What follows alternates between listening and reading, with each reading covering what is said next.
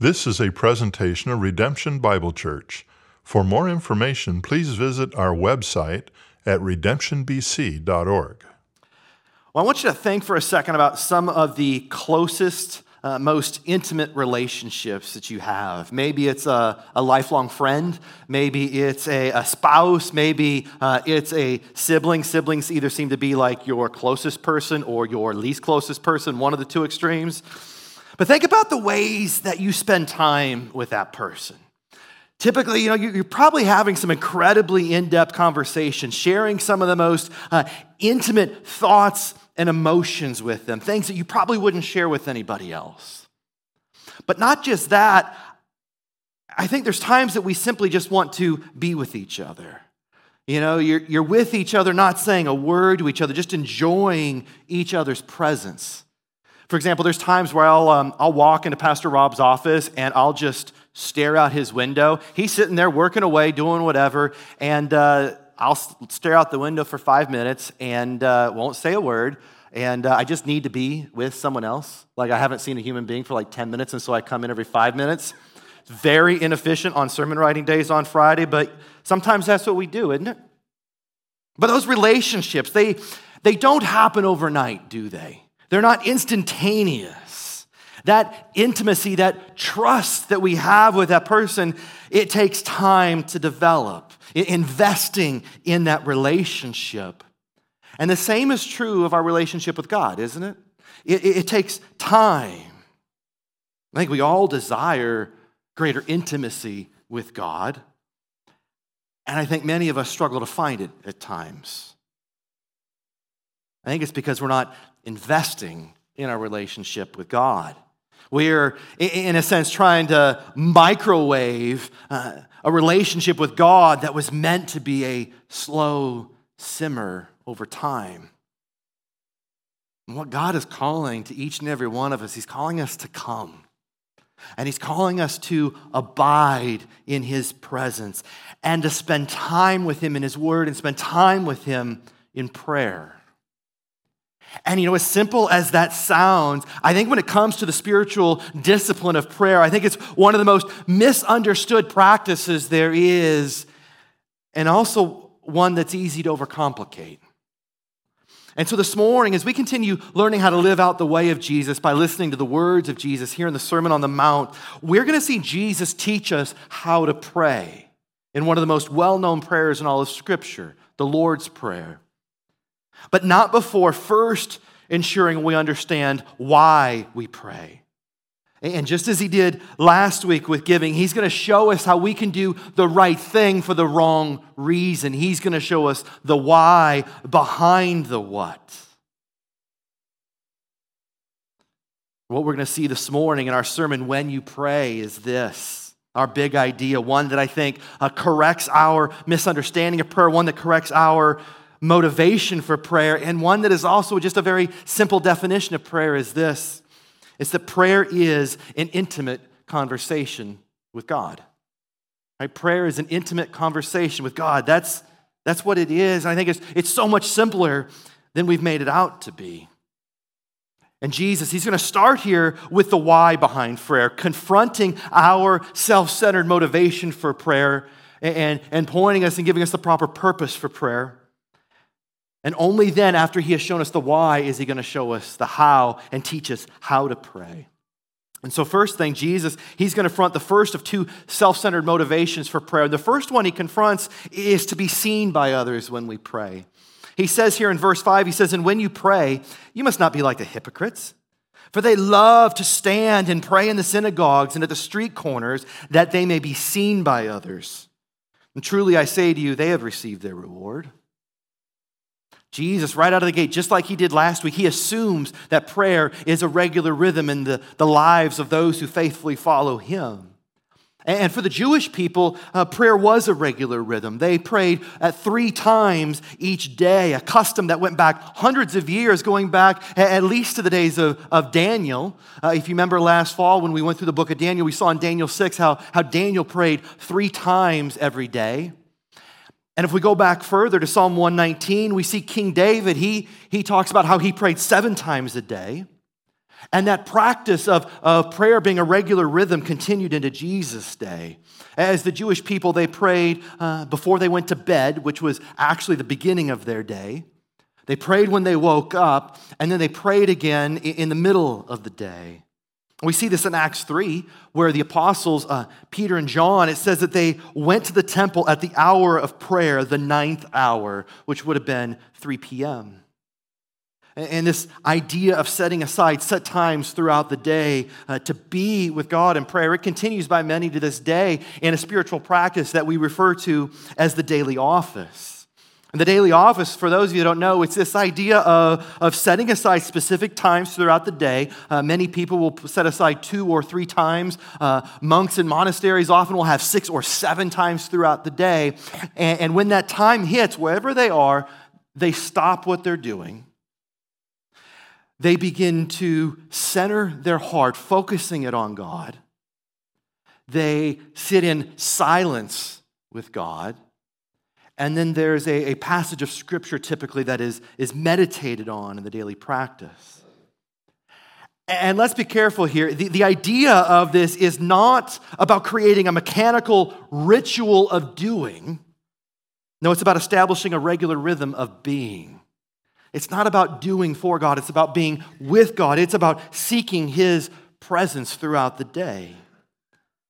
But some had taken this spiritual practice and perverted it. And Jesus, he's confronting these hypocrites, as he calls them. Remember from last week, that Greek word means a theatrical actor wearing a mask, wearing a, a costume. And, and what they were doing is they were treating this midday prayer, this mid afternoon prayer, as a theatrical performance, essentially. They were turning this private spiritual practice of prayer into a, a public spectacle for others to see. They planned their entire day around this. They, they planned their day so that they would just so happen be at the front of the synagogue when the bell struck three o'clock. Or they would just so happen be at this busy street corner so that everybody could see them when they prayed. It was just coincidence. It's kind of like uh, in college. Say, for example, there was this girl you like, and we'll say her name was Jill hypothetical. And let's say, uh, you know, you spend that first semester trying to figure out her class schedule of when she has class and what building she has class, and it just so happens that you pass in front of Lago Mocino Hall, which is nowhere near the electrical engineering building, and you just so happen to pass in front as she's coming out of class, you're like, fancy meeting you here. What a coincidence. And then you hightail it back for your class, which is like a half mile away on the other side of campus. That works a whole lot easier if you're at a smaller school, by the way. Oh man, that's what these guys were doing. The whole thing was staged. Not to seek God, but to be seen by others. Not, not seeking his presence, but seeking their approval, their applause. Right? They wanted others to see how holy they were, how righteous and spiritual they were. And Jesus says of them, of these hypocrites, they've received their reward. They got what they were after. They, they were seen, they were applauded, they were admired. And what Jesus goes on to say in verse 6 is, But when you, when my followers, when my disciples, when you pray, don't do that. Don't be like that. Don't, don't pray to be seen by others. Don't pray to impress others because that misses the entire point of prayer. And so, Jesus, he says in verse 6, he, he provides the proper motivation for prayer. And he says, But when you pray, go into your room and shut the door and pray to your Father who is in secret. And your Father who sees in secret will reward you. The setting that Jesus describes here of prayer, it is far more personal and far more uh, private, isn't it? That's because prayer is an intimate conversation with God. And the practical instruction that he gives here, I think, is far more profound than we realize. The literal translation, it, it, could be go into your closet or your pantry and not just shut the door, but lock the door. And, and what's interesting is in, in first century rural Palestinian homes, uh, typically the only door that would have had a lock on it uh, would be the storage shed or, or the cellar uh, where they would keep feed for the animals, where they would keep tools. And so rather than going to the most public of places to pray, they were to go to the most private. Rather than going to the most holy and sanctified places in the temple, they went to the most ordinary place to be with God, to get away. But isn't that what we do when a friend calls that you haven't talked to for a long time on the phone? Jill, for example, every time her mom calls, you can tell it's her mom because she immediately hightails it out of the living room where the three of us boys are wrestling or doing something that causes a lot of noise. And uh, she'll go into the bedroom and she'll shut the door. If it's an important phone call, she'll lock the door too. And, uh, and she just wants to talk to her mom. She just wants to be with her mom. And man, that's all God desires of us. He desires our undivided, uninterrupted attention and affection. He wants not just a part of you, He wants all of you to come and to meet with Him. And so, what Jesus is saying here is this He's saying, don't pray to impress others, but to spend time with God. Does that make sense? Don't, don't pray to impress others. Pray just to, just to spend time with God, to spend time with your Father. And so, so get away from the crowd right? There's no need for an audience because there's no need, it's not a performance. It's just an intimate conversation between you and God. Get away from the crowd and then shut out the distractions, whatever those might be. Eliminate the noise so that you can be focused entirely on God. And think about it what is the single most distracting thing that each and every one of us probably has in our pocket or purse right now at this very moment? Our phone.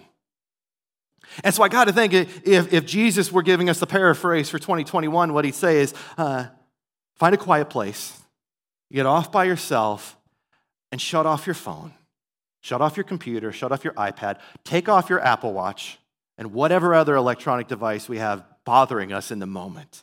Shut off all those distractions and just be with me. All of you with me. And think about it. Think about what a privilege that is that we can come and that we can meet with God at any time, at any place in prayer. That's what he's inviting us to. And so that's the first thing that he confronts. The second thing Jesus confronts, the second self centered motivation for prayer, is that we like to be heard, don't we? We like to be heard in our prayer. He, he says in verse 7 And when you pray, he says, Do not heap up empty phrases as the Gentiles do for they think that they'll be heard for their many words. The Gentiles here, he's referring to uh, the pagan people who prayed to and worshiped uh, other gods other than the God of Israel. And these gods that they prayed to, they were prone to get tired. They were prone to get distracted. They would take naps in the middle of the day. I mean, if you're a god, what else do you have to do? Everybody else is worshiping you. You just take a nap. At least these did. And so the first thing you had to do if you were going to pray to a sleepy, distracted God is you got to wake them up, right? You got to get their attention. And, and, and so it's kind of like a, a three year old getting his mama's attention, right? Three year old comes up, mom, mama, mama, mommy, mom, mama, like pulling on the shirt, whatever you got to do to get mom's attention. And finally, what does mom do? She puts down whatever she was working on and she's like, what? It's kind of what these gods were like to them. They would heap up empty phrases to their gods. Literally, uh, they were babbling, they were uh, vain repetition. Right? It means they were saying the same thing over and over and over, hoping that they gain the attention of distracted gods to listen to their prayers, even if eventually they're like, What? Just tell me already. We see this in Acts 19. The pagans in, in Ephesus, they were chanting over and over again, Great is Artemis of the Ephesians, great is Artemis of the Ephesians. They would chant this thing for over two hours to draw the attentions of their sleepy, distracted gods, hoping this, this goddess would listen to their prayers. And, and Jesus, he, he corrects this motivation by providing the proper motivation, saying in verse 8, he says, Don't be like them. Don't be like them because the God you pray to isn't like them. He, he says, For your Father, the God to whom you pray to, he knows what you need before you ask him. Not only does God hear our prayers, he's, he's listening to you intently. He, he wants to listen to you. Not only does he hear your prayers, He's listening to your prayers. He knows you intimately as you pray. He already knows what you need. He knows what you need before you even ask Him. It's like if you've got a coffee shop that you go to frequently and as soon as the barista sees you pull in the, in the parking lot, they're already making your drink. And when you walk up to the coffee bar, they're handing you your venti quad shot latte with almond milk right then. I only had three shots this morning. It's good. But it's nice to be known like that, isn't it? It, it, it's, it, it feels loving and included when people know what you need without you even having to say it. And that's who God is. He, he says in Isaiah 65 before they call, before my people call, I will answer. While they are yet speaking, I will hear. And so, what Jesus is saying to us here is this is that don't pray hoping God hears what you want, but confident God already knows what you need. Right? Don't pray hoping God hears what you want, but confident that He already knows exactly what you need. And I think that frees us to pray more honestly, to pray more uh, vulnerably and openly, knowing that God already knows. And so you don't have to worry about getting God's attention. God's got a lot of kids, doesn't he? Right? And yet, we each and every one of us have a direct line to him. We don't have to worry about getting his attention. We don't have to worry about impressing him with our fancy words, right? You don't have to pray in the King James. You don't need to pray thys and thous. You can pray in our simple language. In fact, Jesus invites us to pray to our Father like a child.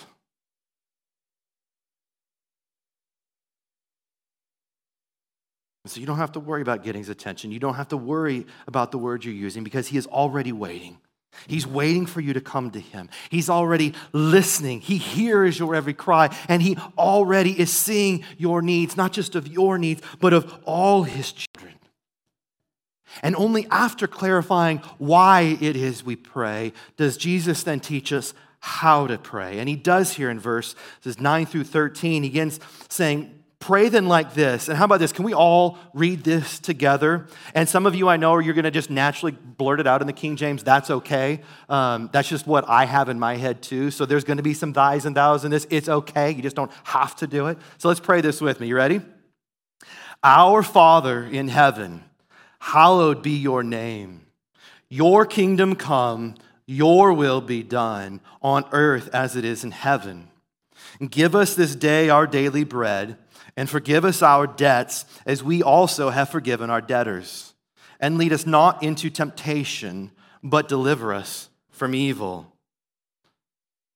I love how short and simple that prayer is, yet how theologically spectacular the whole thing is.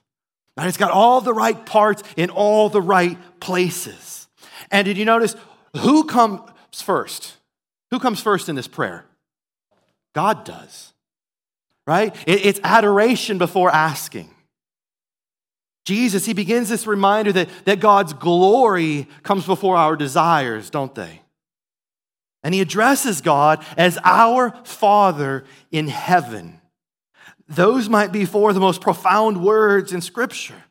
Like we have the privilege of addressing God, the creator and the sustainer of the universe, a God who, who does not sleep, who does not get distracted. We have the privilege of addressing him as Father, just as Jesus did when he prayed in the Garden of Gethsemane on the night before he was crucified, when he cried out, Abba, Father. Abba is the Aramaic word that Jesus used when he prayed to his Father a name that carries both affection and authority. It, was a name that uh, Jewish boys and girls used as, a, as children to, to call their father, but they used it throughout their life. And, and so it carries that, that aspect of affection, like calling out as a young child, Papa, Daddy. But it's not just that. There's also this this level of authority, of respect and reverence. Like, sir, father. And, they come uh, together here. And this name, it expresses our humble obedience to God out of our love for God. Right? Abba, it's a name that both declares who God is and who we are in relation to God. Because those who faithfully follow the way of Jesus those who have received him, who believe in his name. Scripture says he gave the right to become children of God, born of God. We are his chosen, adopted children.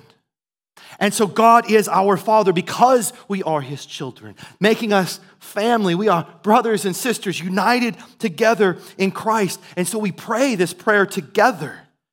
We pray to our Father and we pray to our Father in heaven. And He doesn't mean heaven as in like an address in the cosmos, as one specific place, but as in above all. Right? Our intimate, immanent, faithful Father who knows your needs, who hears your prayers, is also this infinite, transcendent God of the universe, the sovereign God of the heavens. He is omniscient, right? He is, he is all knowing. He is omnipotent. He is all powerful. He is omnipresent. He is over all at all times. That is who chose you. That is who adopted you. That is who loves you. That is who knows you. And that is who is calling you to come and pray to. Our Father in heaven. And following that reminder of who God is and who we are in relation to God, Jesus goes on to make three declarations of God. And the first one in verse 9, he says, Hallowed be your name. Holy be your name. This prayer of ascription, it declares that God alone is holy and righteous and pure. Not as a, a reminder for God, God knows who He is, but a reminder for us. For us to remember that when we pray to our God in heaven, we remember His holiness. It's just like what we see in the, the scene of the throne room in heaven in Revelation 4 when the, the, the creatures cry out, Holy, holy, holy is the Lord God Almighty who was and is and is to come. God knows who He is.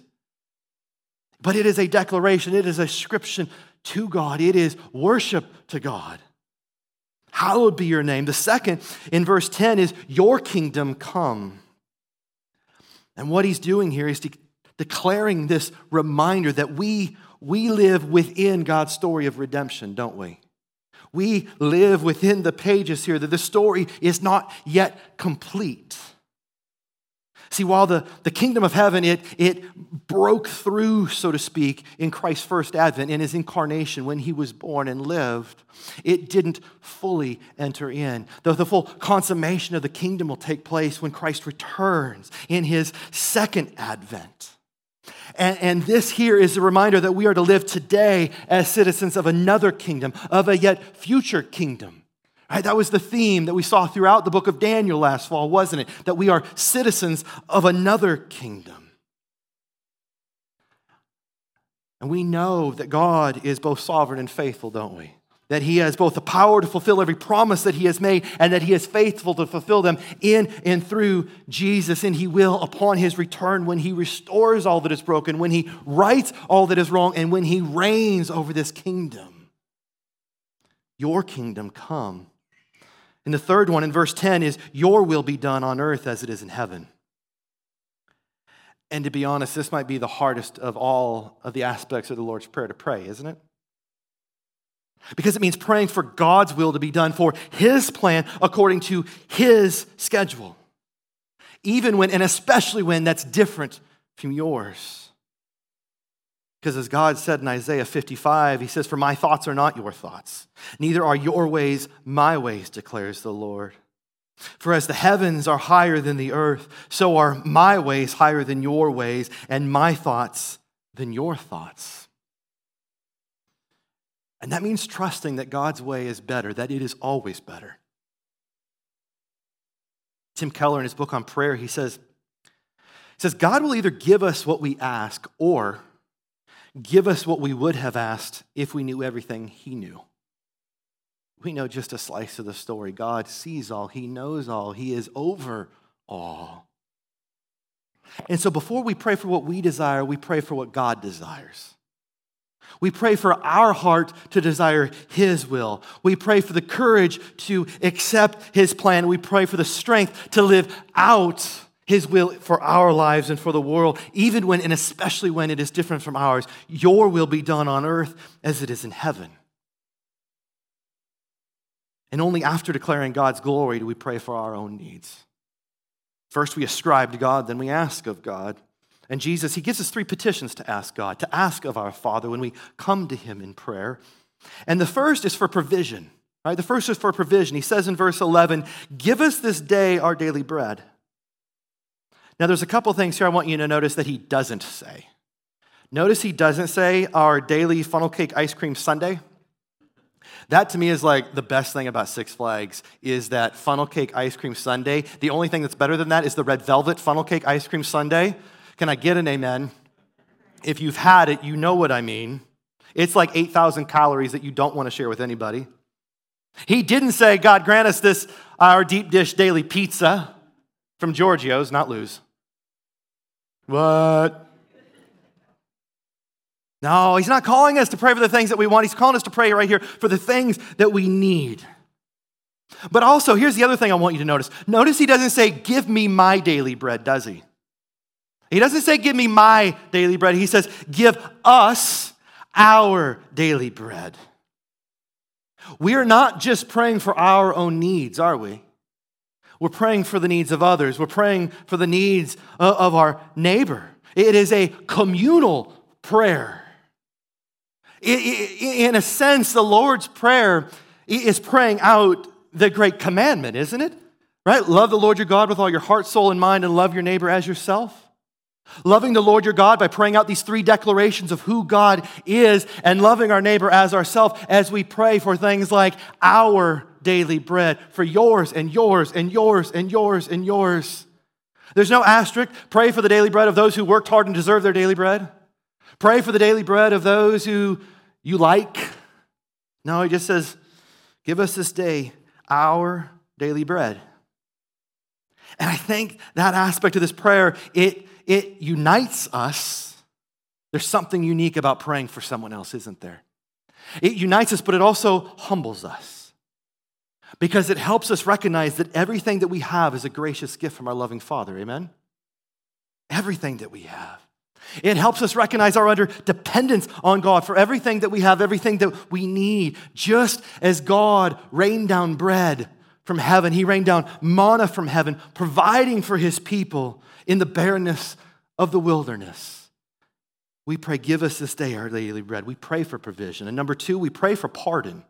Right? We pray for pardon. Verse 12 says, Forgive us our debts, forgive us our trespasses, forgive us our sins, as we also have forgiven our debtors, those who have sinned or trespassed against us. And when we come before a holy and righteous God, when we come before our Father in heaven, holy be your name. When we remember who it is that God is, when we come before Him, we recognize who we are and that we are sinners, aren't we? And our sin has separated us from God. Our sin has accrued a debt to God. It's amassed a debt so great that it would be impossible for us to ever repay it on our own. And in fact, the harder you try, the more in debt you go. Kind of feels like some of our credit card bills at times, doesn't it? You're making the monthly payment and the bill gets bigger. That's kind of how it feels when you're trying to earn your own salvation. You're trying to pay off a debt you could never pay. The debt, it can only be paid by death. The death debt can only be paid by the shedding of blood. And, and so, this here is a reminder of our inability to do this. It is a reminder that Jesus came to do for you what you could never do.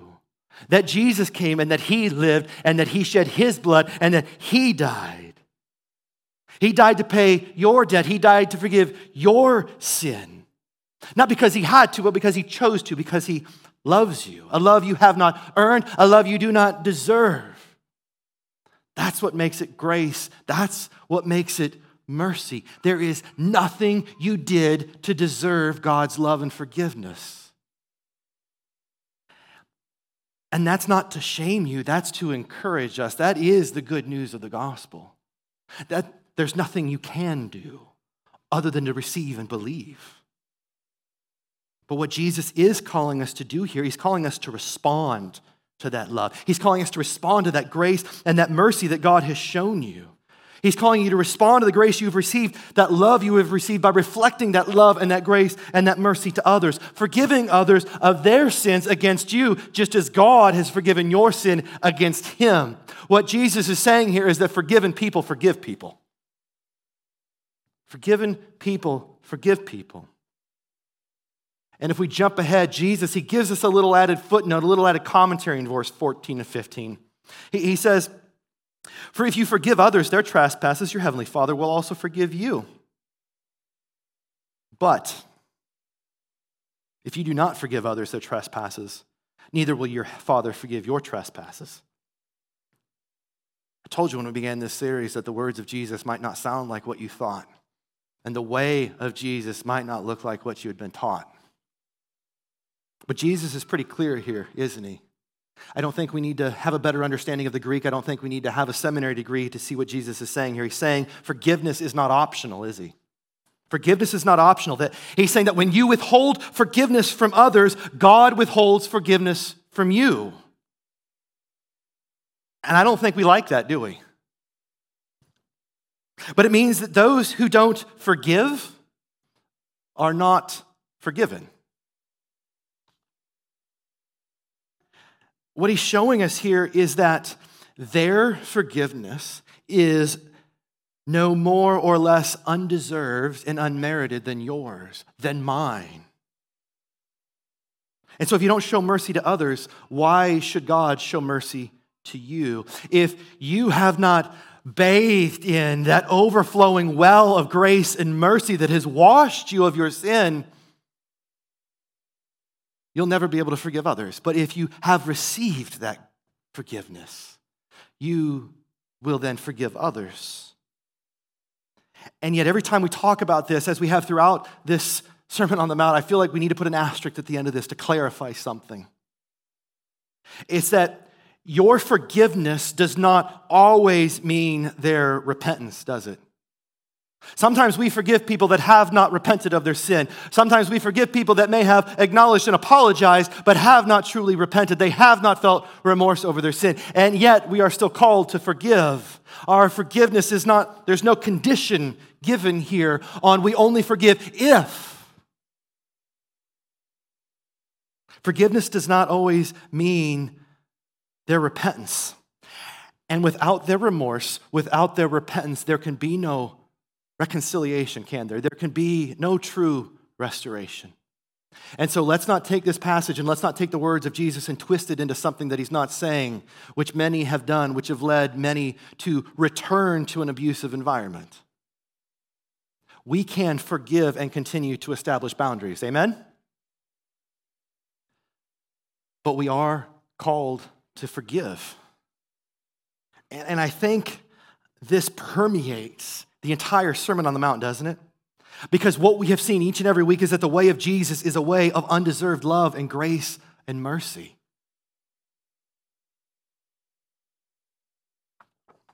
We pray for provision, we pray for pardon, and the third thing is we pray for protection.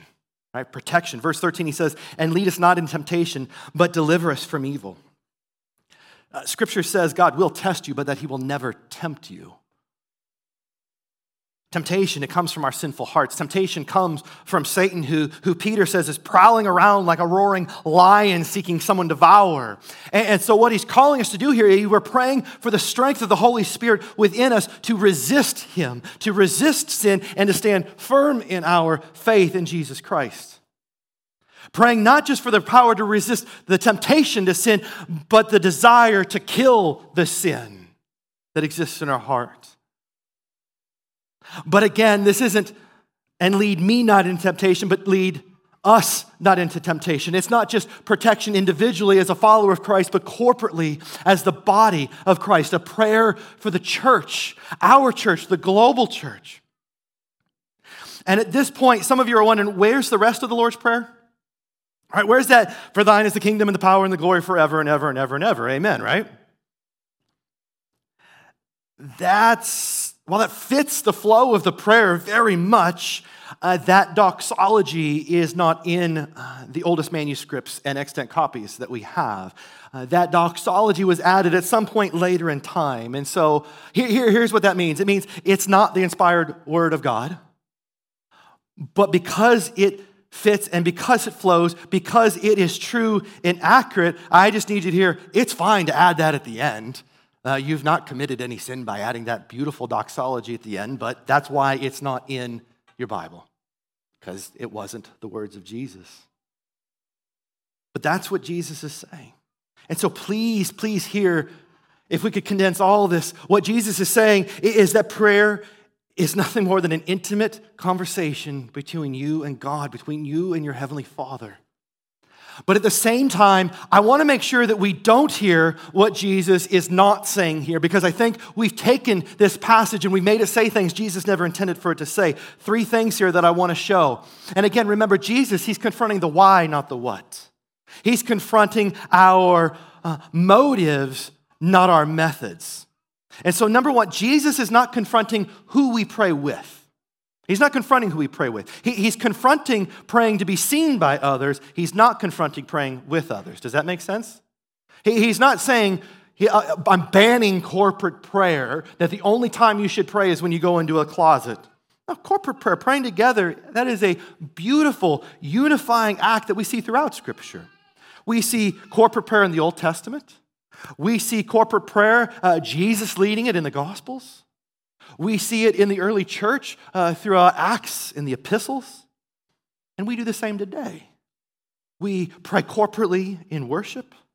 We pray with one another. We pray together uh, Wednesday night at Wednesday night worship out in the backyard. We pray together in our small groups.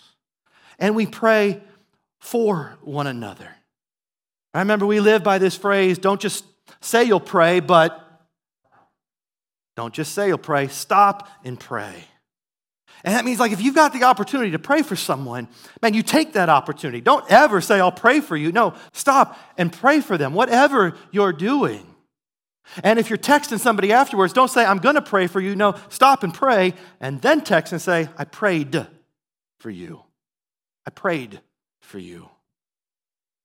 Don't just say, He'll pray. Stop and pray.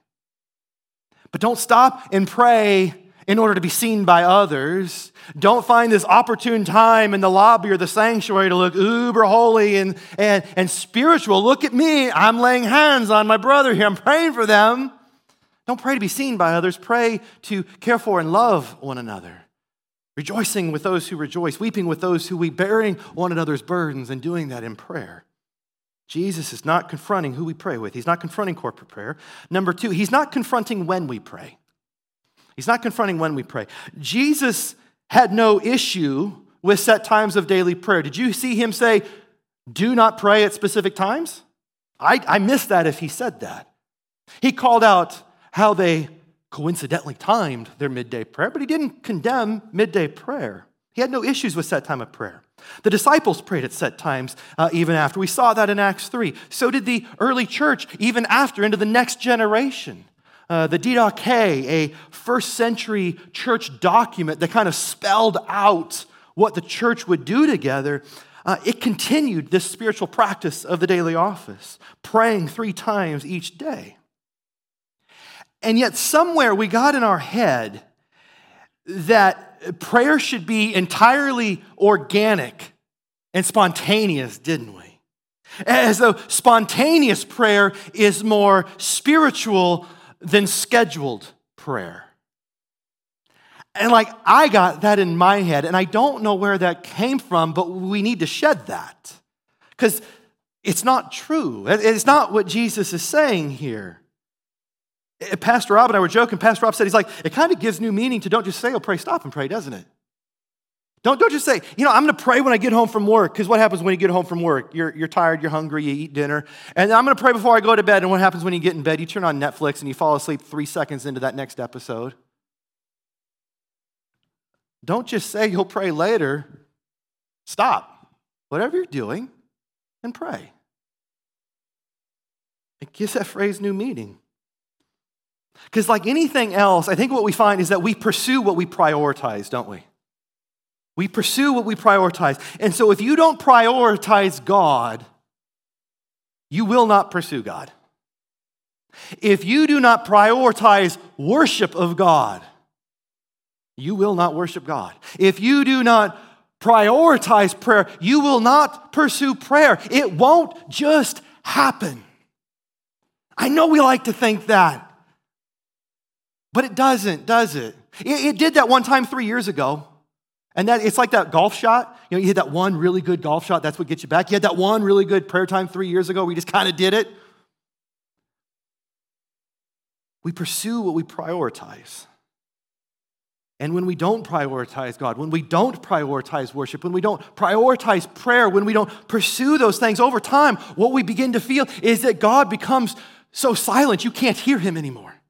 That God feels, uh, he becomes so distant you can't feel him anymore. But God didn't go anywhere.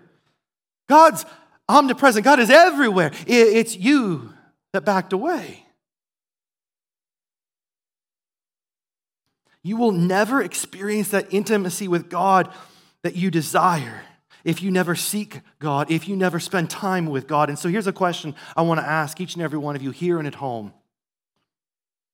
Are you prioritizing loving the Lord your God with all your heart and all your soul and all your mind? Are you prioritizing spending time with God in prayer?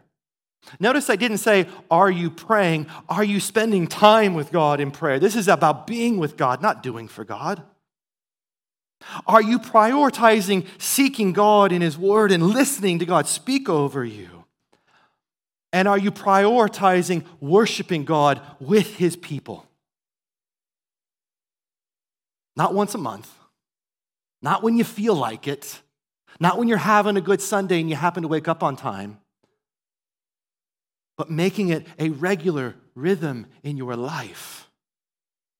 And so I want to encourage you, let's begin pursuing God together by prioritizing, prioritizing the weekly rhythm of worship and prioritizing a daily rhythm with God, with God in prayer, with God in His Word.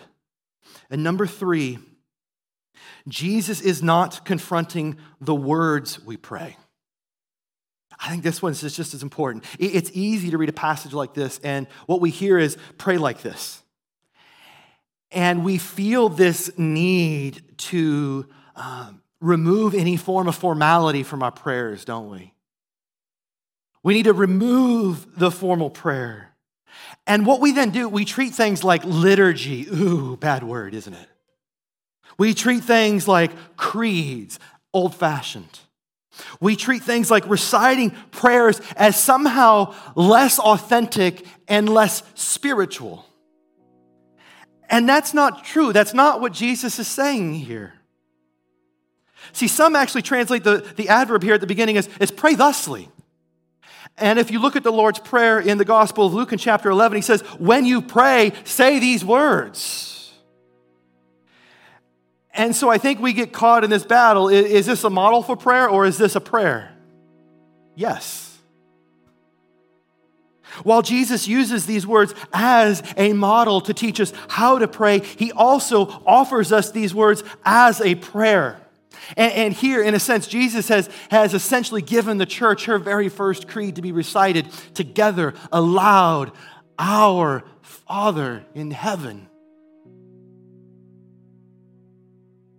The early church recited the Lord's Prayer three times a day. They continued that daily office. They continued praying these words of Jesus. And that's not just okay, that is good. It is good to pray written prayers.